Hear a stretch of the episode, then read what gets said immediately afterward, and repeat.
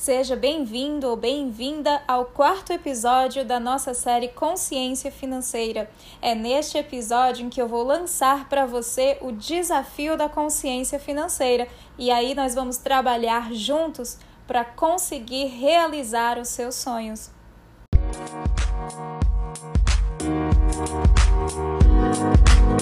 Eu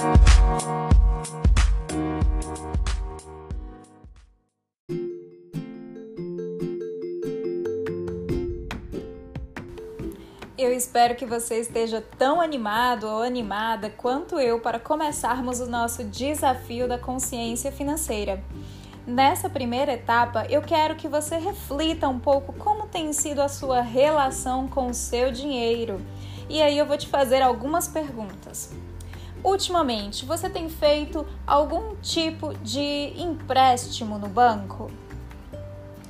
Você tem cartões de crédito que você paga ali uma anuidade?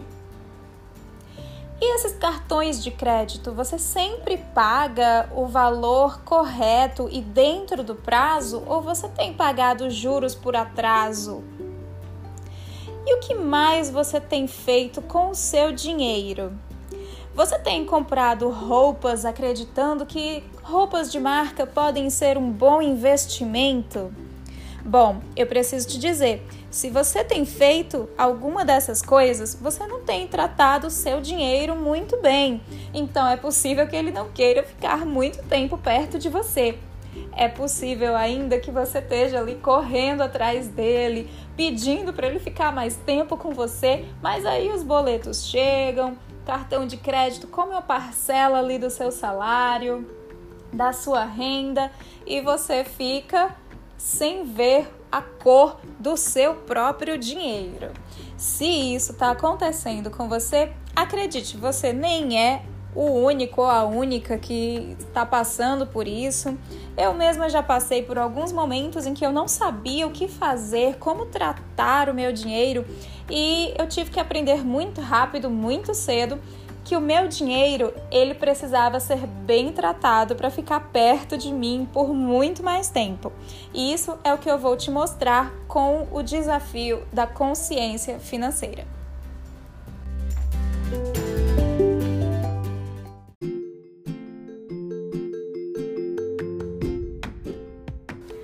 Se você respondeu sim a qualquer uma das perguntas que eu fiz para você, é necessário que você tenha consciência do quanto você está pagando, por exemplo, de juros do seu cartão de crédito, se você está pagando algum tipo de anuidade. Hoje é possível você ter um cartão de crédito considerando juros baixos e sem anuidades. Isso é uma realidade completamente plausível. Você pode ter sim um cartão de crédito e isso não ser nenhum problema. Se hoje você tem que cortar os cartões de crédito, mandar cancelar o cartão porque você já não aguenta mais, você acaba usando todo o limite, eu tenho que ficar ali pedindo para eles aumentarem o seu limite quase todo mês. Olha só, esse é um excelente momento para você colocar o pé no freio. Você pode pensar em um pouquinho outras possibilidades de utilizar o seu dinheiro de uma forma mais inteligente. Se você fez algum tipo de empréstimo no banco também, é interessante que você tenha consciência de que isso vai te gerar juros. E aí você vai ter que ter um planejamento para pagar todas as parcelas desse seu empréstimo sem atrasos e talvez até renegociar as suas condições de pagamento, renegociando as suas taxas de juros, se você pagar um pouco mais rápido, por exemplo. Isso é totalmente possível também. Esse é um mundo novo de negociações e de consciência de quanto que você pode realmente assumir de riscos com o seu dinheiro. Talvez você já tenha ouvido uma expressão de que dinheiro não suporta abusos. Isso é totalmente verdade. O seu dinheiro, ele não vai suportar você tratá-lo mal, você gastá-lo sempre que você pegar nele, você se comprometer a pagar mais coisas do que aquilo que você realmente é capaz.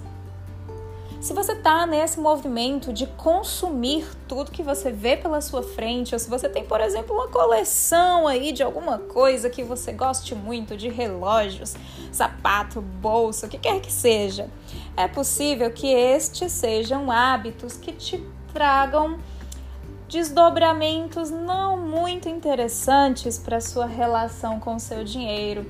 Pode ser que esse namoro aí de vocês já esteja ficando um pouco abalado e ele não queira mais estar ali junto com você. É, isso é um interessante ponto para você considerar. Se hoje você está se sentindo assim, a consciência de que você é a única pessoa completamente responsável pelos seus próprios hábitos de consumo é um primeiro pontapé, digamos assim. É o pontapé inicial para que você consiga melhorar a sua relação com o seu dinheiro.